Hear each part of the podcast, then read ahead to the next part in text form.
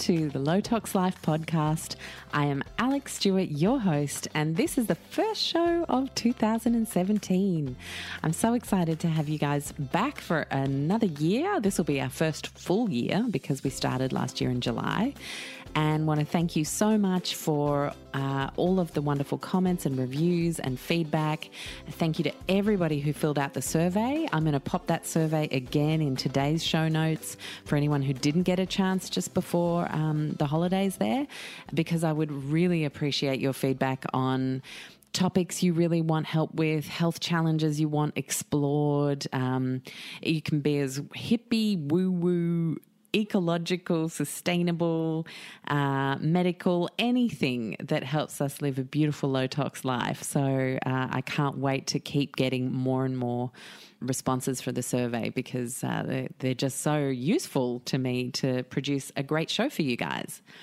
Now, I hope everyone took a little bit of a break over the holidays. It's uh, a wonderful time to chill out and regenerate before we kick off a new year. And I hope your January has been fabulous so far. And here we are already at the end of January, uh, which brings me to show 23. And I thought I would bring on, you know, we had the lovely Julia talking about goal setting, and uh, there might actually be a number of you guys who have decided to join her 100 day goal who are already in there at the moment.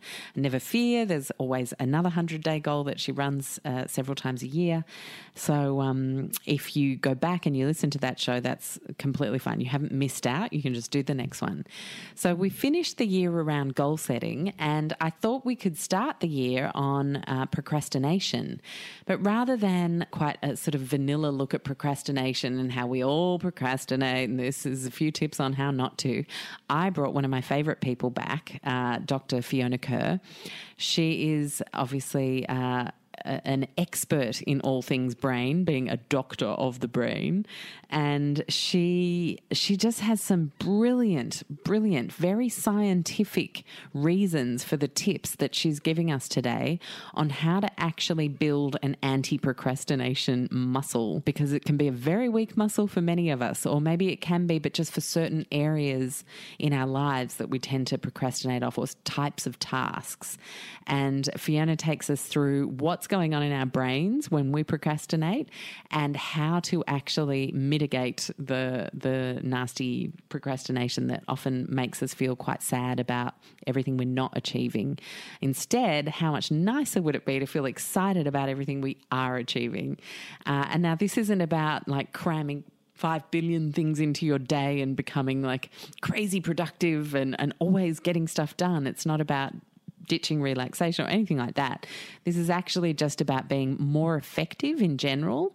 And I find uh, something that I've certainly learnt, and it took me a long, long time to learn this lesson, is a sense of discipline actually brings more freedom, even though it might sound like the word discipline gives us less freedom.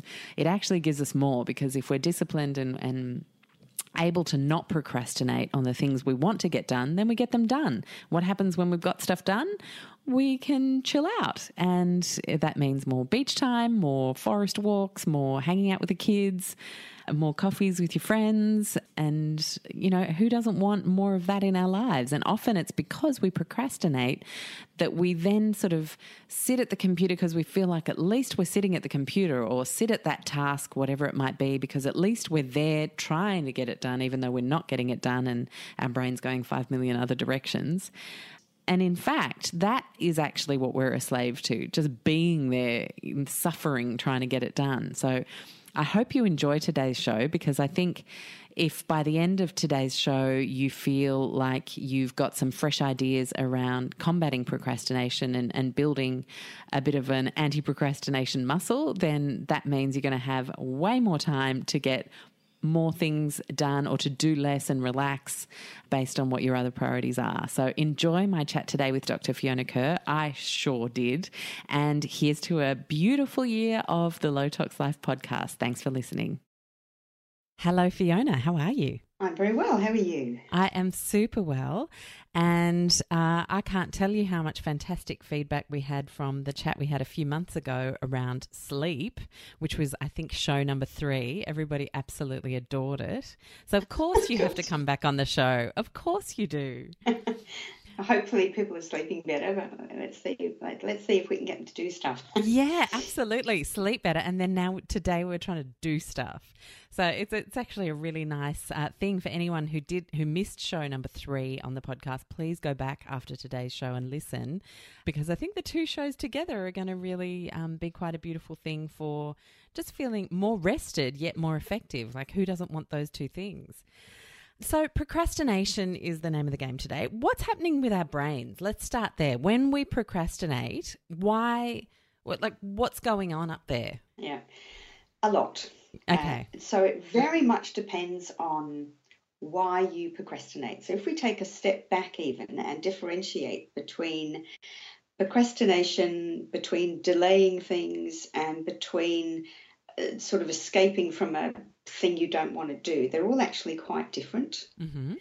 And the reason, the only reason I make that point is because some people, once they get frustrated about being procrastinators, they lump all of those things together.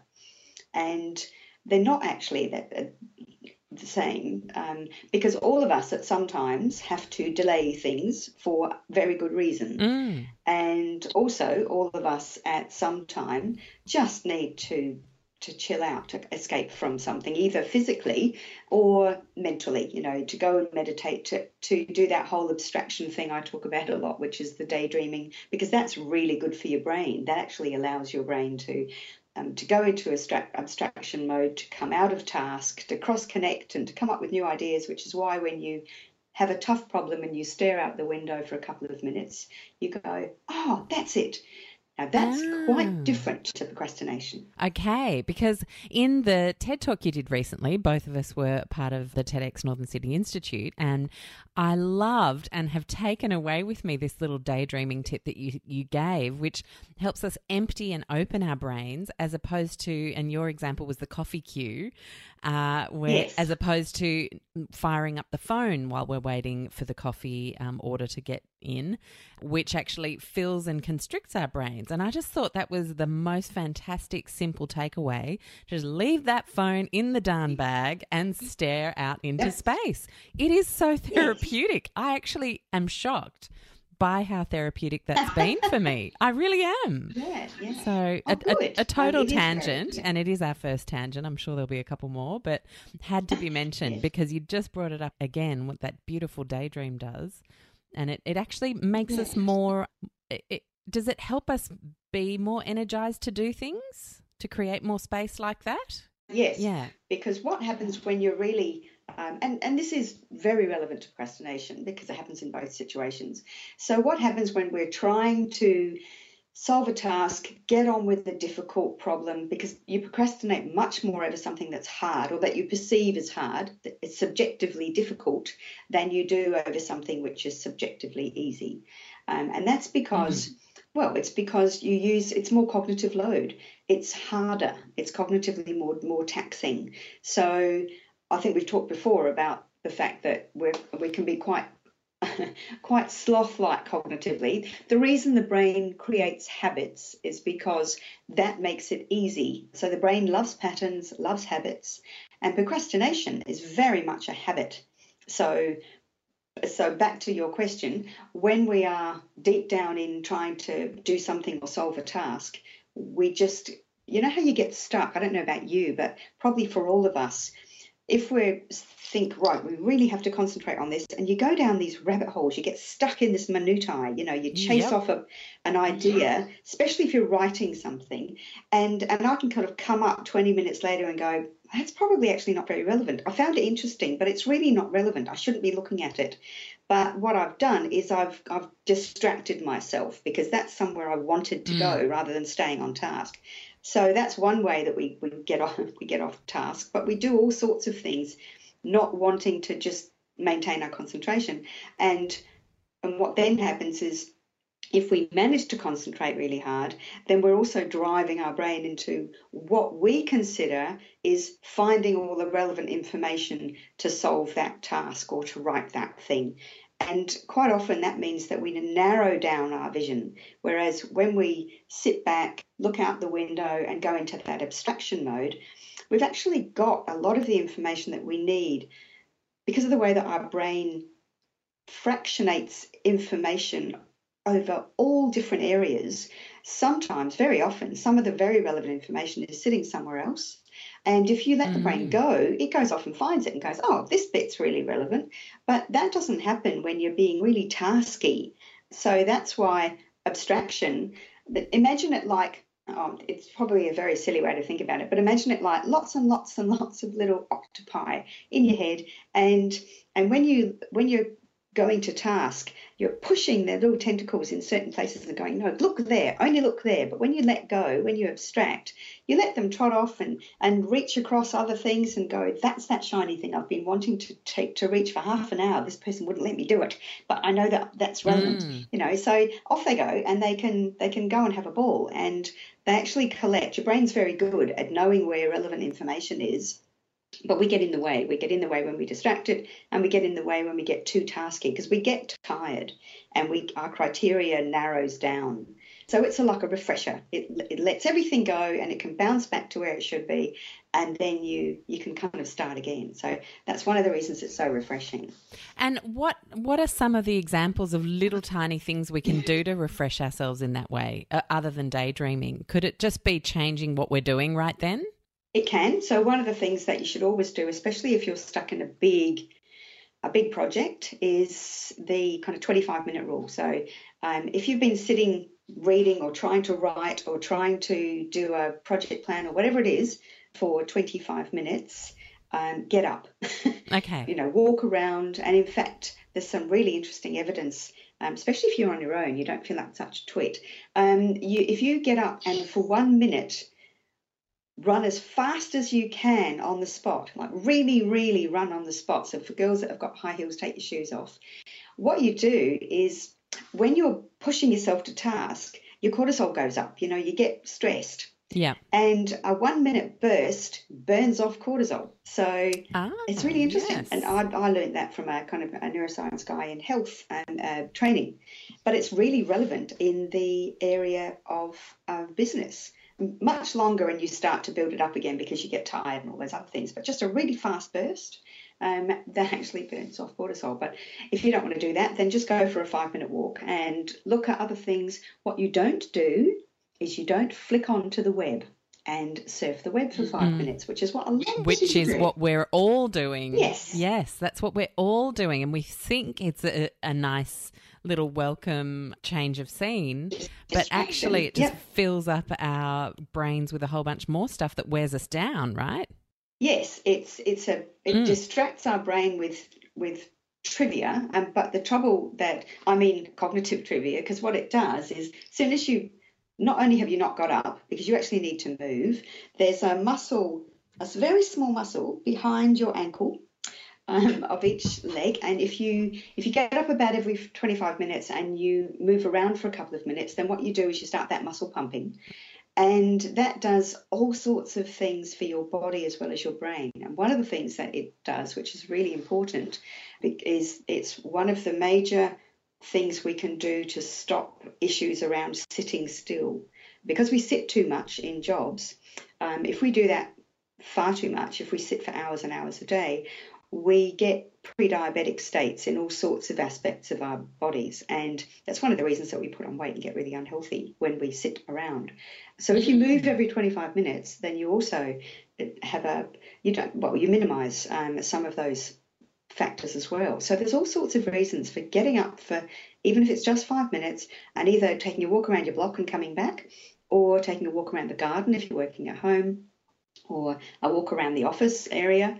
But if you just sit there, then you've got that physiological um, issue of you're not you're not doing anything. You're also not using your motor neuron system, which you you kicks in as soon as you start moving around, and you're looking on the web, so you're getting all of those lovely kind of the little shiny baubles of, of novelty detectors, and you're just surfing across lots of ads and things that are being thrown at you, and um, and that just clutters your inbox of your brain up even more. Yes, absolutely. It just, I mean, it, it, so much of it comes back to the positivity of movement and and freeing up space and creating white space, doesn't it? And it's yes. almost counterintuitive it out of the industrial revolution where it's all been about this push to productivity and achieve more and do more and get more done and who's the last one in the office? You're the champion. You know that kind of mentality that m- most of our generation's been brought up on in the workplace. And you know whether you go on to then have families and, and, and leave work for a time or you know but we've all still got this sense of responsibility to achieving and cramming as much in as possible which then because we feel like we need to be on right um, tell me if i'm wrong it also m- makes us stay on and then actually start to achieve less because we're not triggering all those feel good making space motor neuron things that you were talking about before. I'm, I'm so not I'm so not a brain scientist, but do you, you know, it's it's totally counterintuitive to what is actually going to help us achieve more in less time. I find that fascinating. Yeah, and even in the workplace, I spend a lot of my time now talking to um, organisations about how to use technology for productivity because so much of it drives us to a lack of productivity. Um, you know, if you're on all the time, if you have if you're always expected to answer email, if you're always expected to answer your phone, you don't do the deep dive work, which is critical to good quality work and good quality thinking, um, because you can't apply yourself because you keep getting distracted and your brain keeps having to pack up and unpack all the data that it's trying to use. Um, so there are very that might be that might be another discussion. There are really good ways around organisations getting productive work with the use of technology. You have to understand how to use technology as an enabler, mm. not as a trap. Yeah, as an enabler, not as a trap. That's the key, isn't it? It can be our friend. Yes, it can. And and if you remember, oh no, the last week I was I was speaking at Wired for Wonder, and one of the one of the speakers is Dandapani, and I, I've spoken with him before, and so we've become friends. And what's fascinating is our discussions. So he's a monk, and he's a monk um, who lives in New York, and he uh, spends time actually talking about getting into that space, that meditative space, with businesses and at conferences. But he wanted to be a monk from four, and the relevant part of why I'm telling you this is considering he wanted to be a monk at four, and he went in and went into the monastery. They use iPads and technology really? at certain times at, but but it's at certain times of the day only and it's for certain things only. And so it's not that they don't use any form of technology, but they have a wonderful way of having decided exactly what the positive use of it is for them, and that's what they do. And so it's a perfect example of using something very modern and yet maintaining that capacity to live in a, you know, basically an eight foot by eight foot beautiful little sort of hut, mm. and most of the time be comfortable with yourself, which he actually said he took a year and a half to do. So if we come coming back around to procrastination and um, and distracting yourself all the time, where that constant distraction, we're very not very good at, at insight into ourselves. We don't kind of like that quiet, letting quiet come into your head because we're so used to being distracted and keeping ourselves distracted. And he said it probably took him about a year and a half to really be comfortable with just having nothing and and saying hello me. Wow yeah. So um, i feel a great sense of comfort if you know a, a world famous monk uh, is someone who has admitted to finding it difficult to simply let go and say hello me and do nothing. I think that's yeah. quite comforting. That's you know folks yeah. that's why we're finding it a little bit tricky. It's um it is actually fundamentally quite tricky. Why do you think we're afraid of stopping everything and just being? Oh um, it, it's probably a different discussion, the procrastination that we're having, but we there's a lot of really interesting things around self awareness. And when you don't distract yourself, when you go into that abstraction kind of process where you really are just allowing free thought, then we what we get is we get surfacing things that we don't like as well as things that we do like. And and human beings are naturally avoidance based with those things unless they learn to be comfortable. And one of the problems we've got is we're probably one of the worst cultures now in being able to just just exist with the things that surface that aren't good.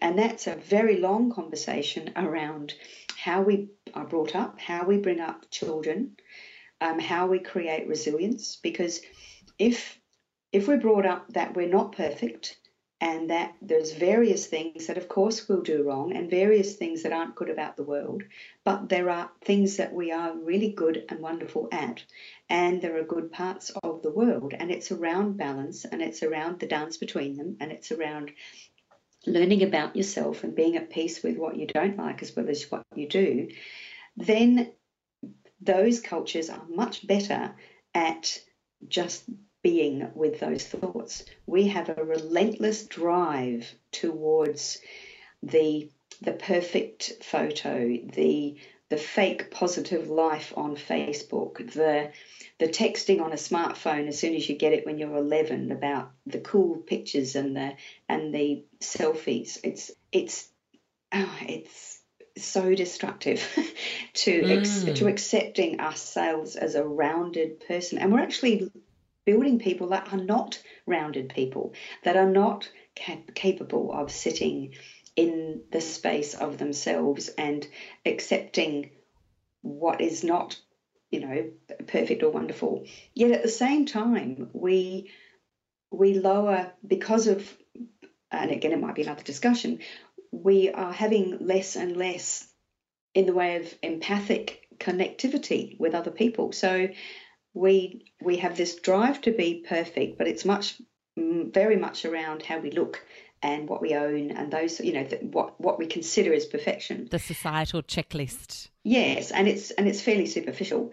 And the other side, which is around connecting empathically with ourselves and other people and being kind, th- that is just being squashed and it's whether it's reality TV where you have to lie and when you come on and, and all fight whether you want to or not and that's served up as normality or whether it's the kind of social media trolling we see and all sorts of aspects to do with not connecting directly with people. Um, so it is also partly social media. There's again, there's, that's a huge discussion. Yeah, it is. But I think it, it does come into procrastination in the sense that we're just filling our minds up with a whole bunch of stuff that's wearing us down, that's sending us on the wrong path, both morally and with how we occupy our time. And all of these things then kind of stop us focusing on what is important and a sense of achievement around what is the work that we're meant to be doing, whether it's work work or um, personal senses of purpose around family. I, I know I think it was a, a, minor tangent. I wouldn't call it a totally separate discussion. okay, so let's get to procrastination. Yes. So basically, the state and trait. So you can procrastinate every now and then mm-hmm. um, when you're in a particular state of a circumstance where you don't like what you're doing and you really don't want to finish it, but you just know you you, you need to. So so you do go off and, and delay something or change what you're doing or get distracted by something else. And that's not nearly as difficult and it's also not nearly as depressing for people as people who are trait procrastinators. So trait procrastinators are about habit. So whereas a, a state procrastinator will have a break, they will tend to come back on task.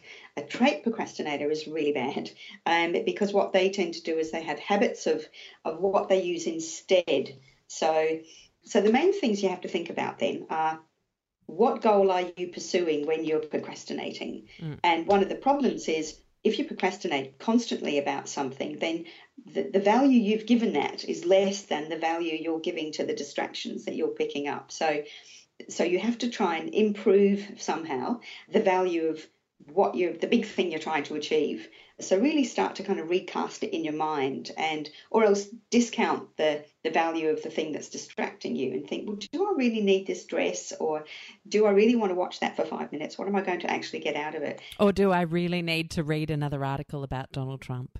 Yeah, that, you know those sorts of things. So, so is this yeah. as valuable as what I'm doing? Yeah. So, so the first thing then to think about is is the goal pursuit. What is the goal that I am actually pursuing? Because sometimes we, especially if it's a big future goal, we're not very good at thinking about it, and and so that's another big part of procrastination is that whole kind of when you have a very long range goal, then it's it's I think economically it's called delay discounting. So if your goal is a long time in the future, you get a delayed reward.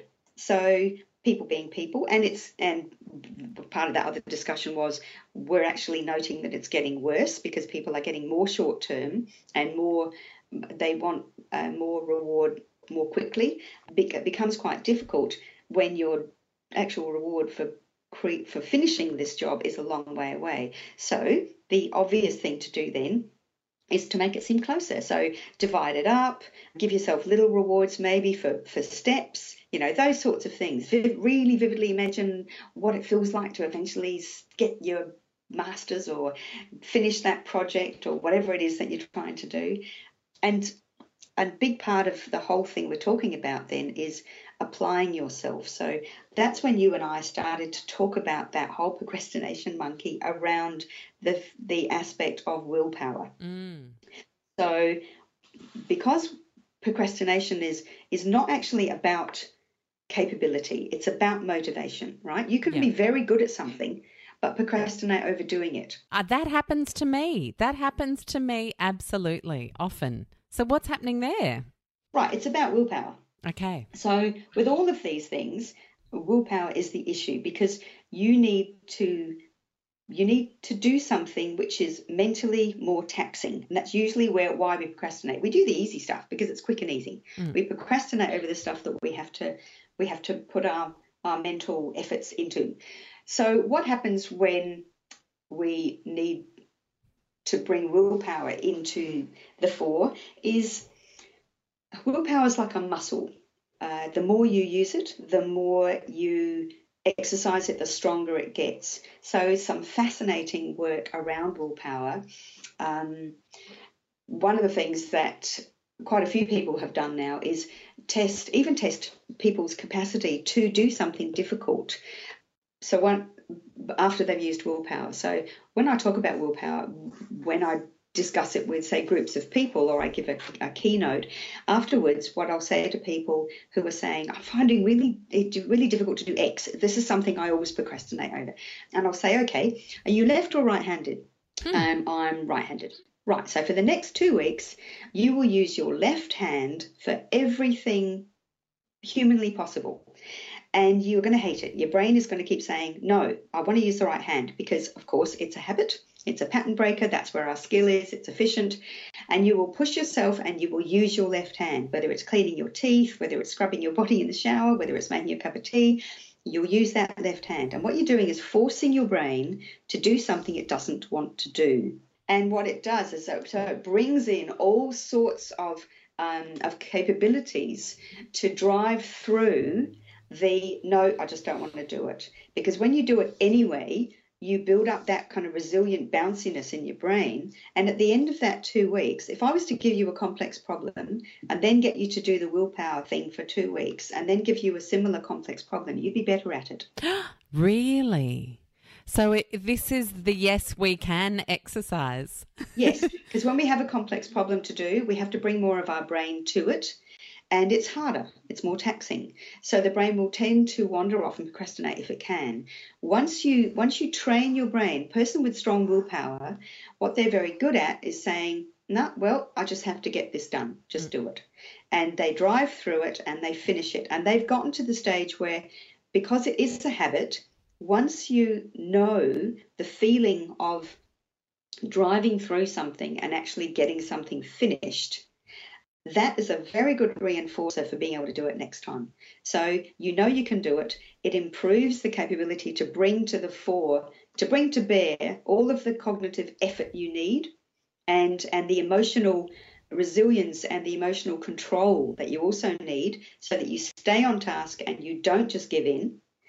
And it's really interesting, but it makes because it, it, it actually builds better brain. It builds a brain that can deal with complex issues and difficult processes. So that's why things like sport or catching the bus makes kids better at maths when they're in school. It's why you know there's there's, there's some fascinating ties around that. Mm. Um, so so willpower becomes really important, and building up willpower becomes.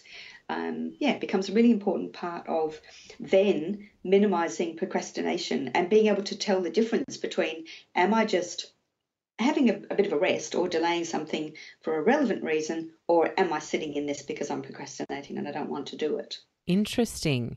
So, like that example where you've said, you know, do everything with your left hand for a couple of weeks if you're right handed and, and then attack that problem again and you'll be better at it.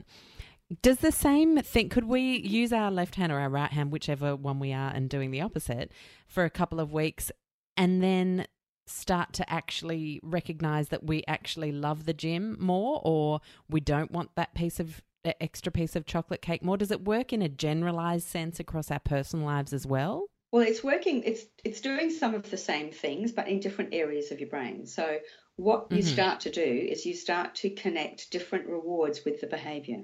And so when when all we do is say i hate x all the time we don't unpack it and say well is there anything that we like about it and making yourself do it anyway means that you allow your brain to be more nuanced in how it picks up information and and you're changing a habit. So when you try and change a habit for the next two weeks each day i will go to the gym for 20 minutes um, whether i want to or not.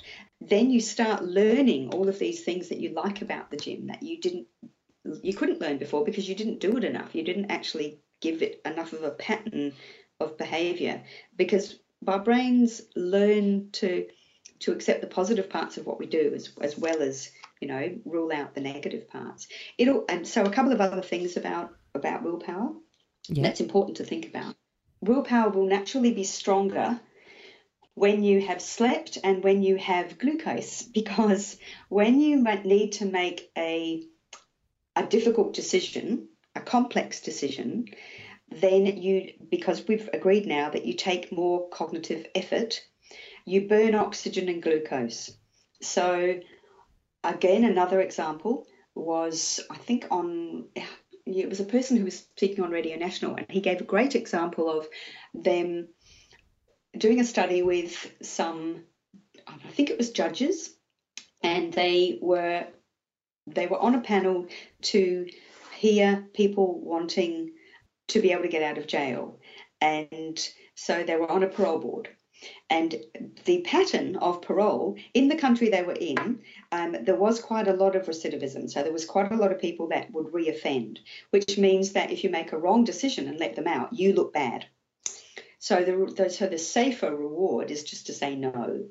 And they found that in the morning, after people had been well slept, they had all the right hormones in their brain because there's I won't bore you with all the chemicals, and then and they'd had a breakfast, and so they were nicely topped up with all of the fuel for your brain to make decisions. They paroled more people and it dropped over time till almost at the end of the day they paroled nobody. And there was there was a couple of kind of blips in the middle um, when they stopped and maybe had a cup of tea and a biscuit. So again you have that abstraction you're not on task you're you're letting go and relaxing your brain a bit and you're also taking in fuel. So what why am I talking about this? Where, think about when you need to make decisions and what kind of decisions you need to make. So don't make important decisions at night when you're tired and hungry is a really important thing to think about because neurophysiologically it's a very bad move.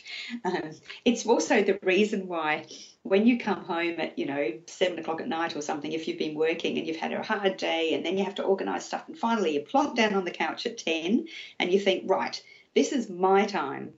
The, the reason why we then go on eBay and buy things we don't want and, or need and eat junk food, one of those reasons is because our willpower is really low. Oh. So we make bad decisions and we and we don't have the willpower to to say no, I don't need that. We also don't have the willpower to think I'm tired. I should be going to bed. Yes, my um, doctor would say this is exactly why you need to go to bed at 10 o'clock because anything that happens yes. after 10 o'clock is yep. often either a bad decision or robbing you of sleep, which then sends a catapult of a whole bunch of other stuff off. That's right. Mm. Yeah, and and uh, so that's willpower that that's working there at night. Um, and so the problem is the lower the willpower, the worse the decisions we make, and so, and we don't have the willpower to bring. So it's a very interesting problem. And in fact, one of the fascinating um, aspects of that is is things like dieting. The people who go on harsh diets, one of the reasons why you you bounce and cheat is because what we've just explained is if you need to make a hard decision, you actually need glucose to do that. You need fuel and you need to be yeah, you need to be fueled up to do it to exert willpower. And if you're starving, you don't have any. So, one of the real problems is you need to actually eat to not eat. Yes. well, you just need to eat better. You don't need to eat less, which is yes, absolutely what right. all of the research is showing. Yep. Yeah, yeah because if right. we malnourish ourselves, which most often many diets can do to a certain extent, uh, especially if you stay on them for a long time, what you're saying is is we then lose our willpower to the point where we then have that massive elastic jump back into the absolute wrong direction yes. and eat anything and everything in front of us. Yes. So okay. take care of your willpower. Take take care of your the capacity to be able to make good decisions and exert willpower. So get the sleep have the right food and take the time um, as well to you know, to decide on the, the best way forward for making that decision. And then also remove the cues. So if you know that willpower is low, don't have the junk food in at night. Don't turn on your, don't have your iPod on your lap, because we yeah. also know that that um, that messes up melatonin and keeps you awake. So it's a double negative.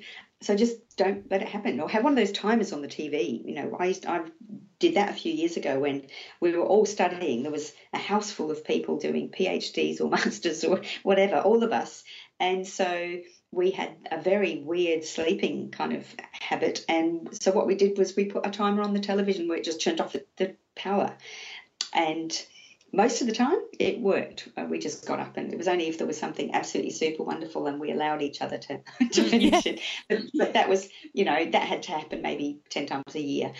Yeah, so sometimes you've got to really help yourself with creating new habits. So again, we're going back that. to the, the, fact that it's about creating new habits. It's creating new patterns for your brain. And how long do you think it takes us to establish a new habit, a new positive habit? Uh, lots of different work around that. Um, it seems to be around eight to ten weeks. Okay. Um, and then someone will argue with me straight away. So I've seen I've seen things right from six weeks right through to twelve to fourteen. It seems to partly depend on how big the habit is and how difficult it is to break and how many cues are around you. Because you've got internal and external cues around habits. So internally, it's it's um, what's driving you, and that is the sheer my brain now knows to do this so it doesn't have to think if I just do it more. And so changing that, which is the muscle willpower, do something you don't like and just get on with it.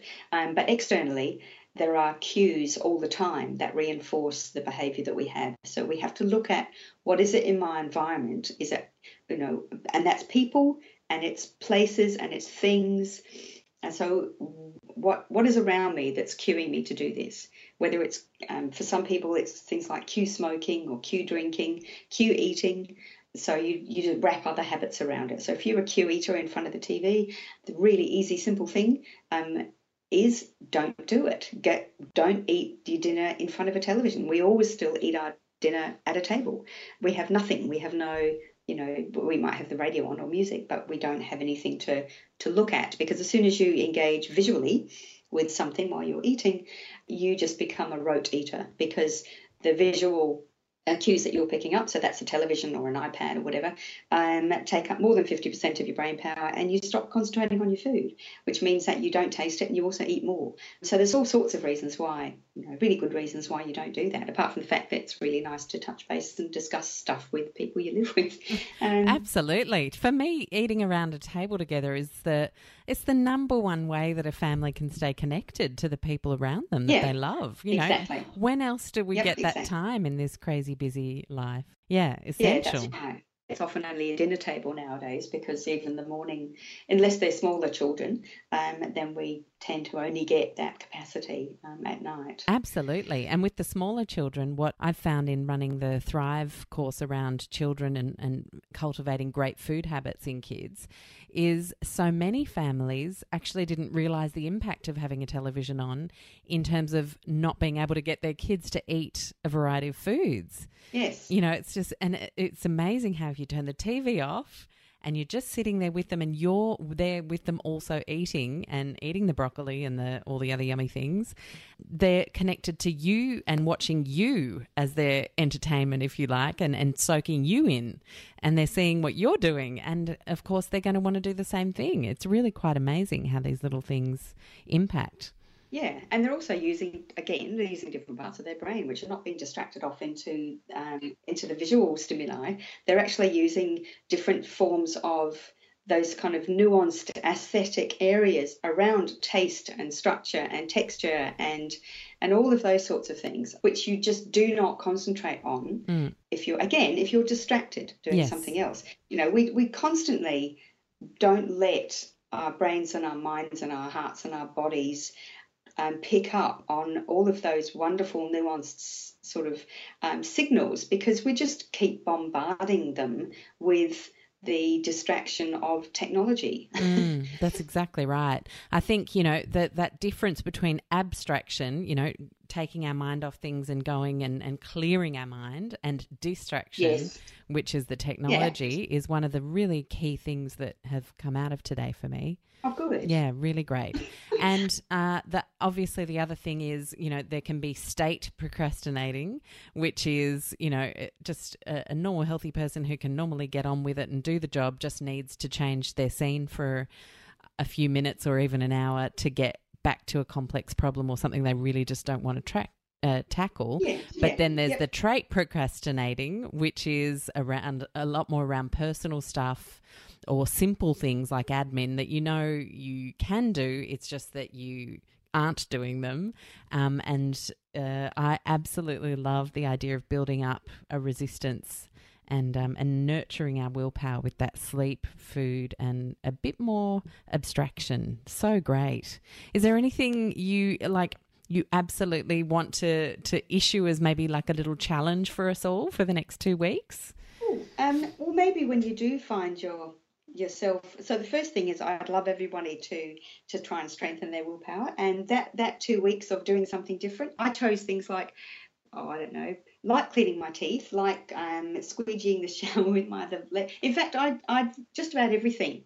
Um, I tried with my other hand, and I still do it. I regularly give myself new things to do with my other hand, and I'm fairly ambidextrous now, and so that's interesting for me. Uh, but the other aspect is is to try and identify when you are procrastinating compared to when you're just properly delaying or, or just having a bit of an escape for a positive reason.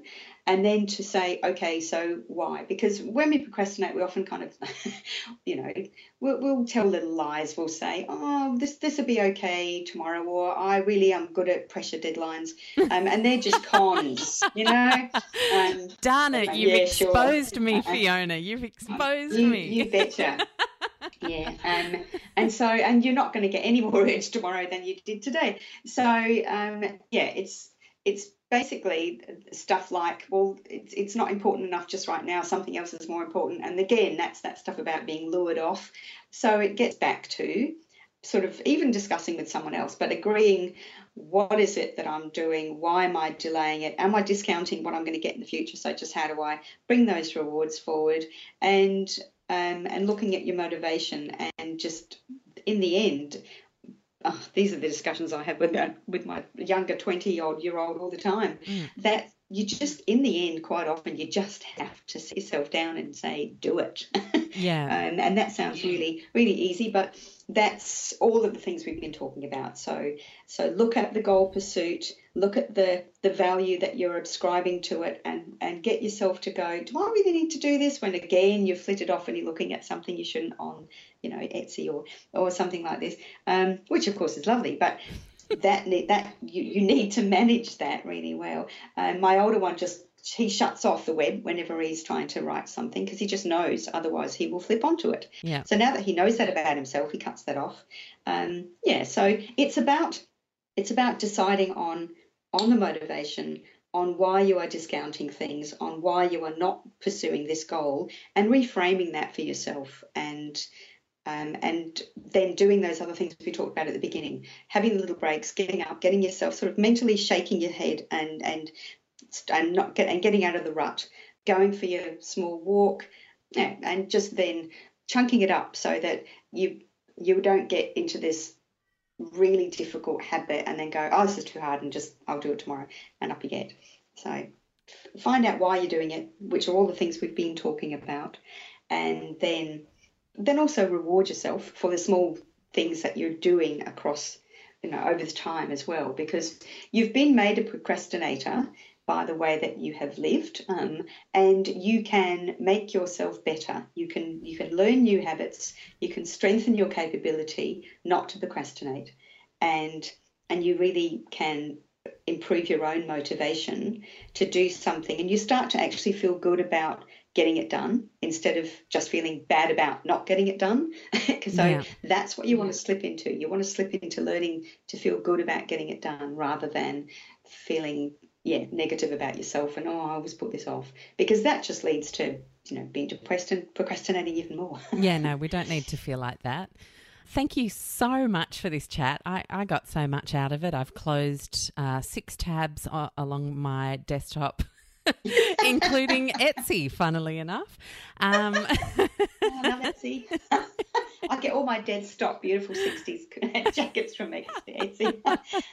Only even very certain times. yeah, and look, I think it's all of us, right? You know, everybody has uh, these patterns around different things, and it's it's all just about being easy on yourself and feeling excited and positive towards what we are going to change rather than exactly as you just said, feeling down on ourselves for being non accomplishers. Yeah, I think being kind to yourself rather than easy on yourself. Okay, we kind, are often kind, too easy yes. on ourselves. You're absolutely right. It is the society of instant gratification, and I do believe that needs Yeah. to end. So, kindness versus easy. Yes, that's a beautiful distinction. Yeah, yeah. Tough love. I think you have to have tough love for yourself as well as others.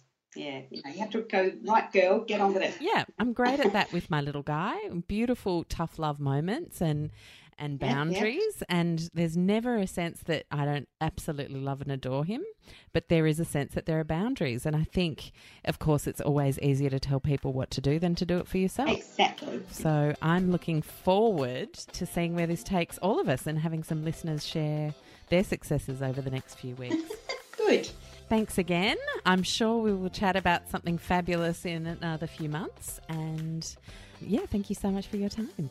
You're welcome. See ya. Bye.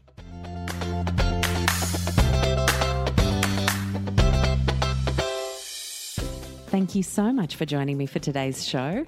Check out the show notes at lowtoxlife.com forward slash podcast.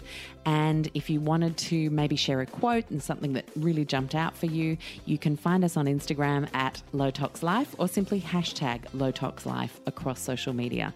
I absolutely love bringing you the show.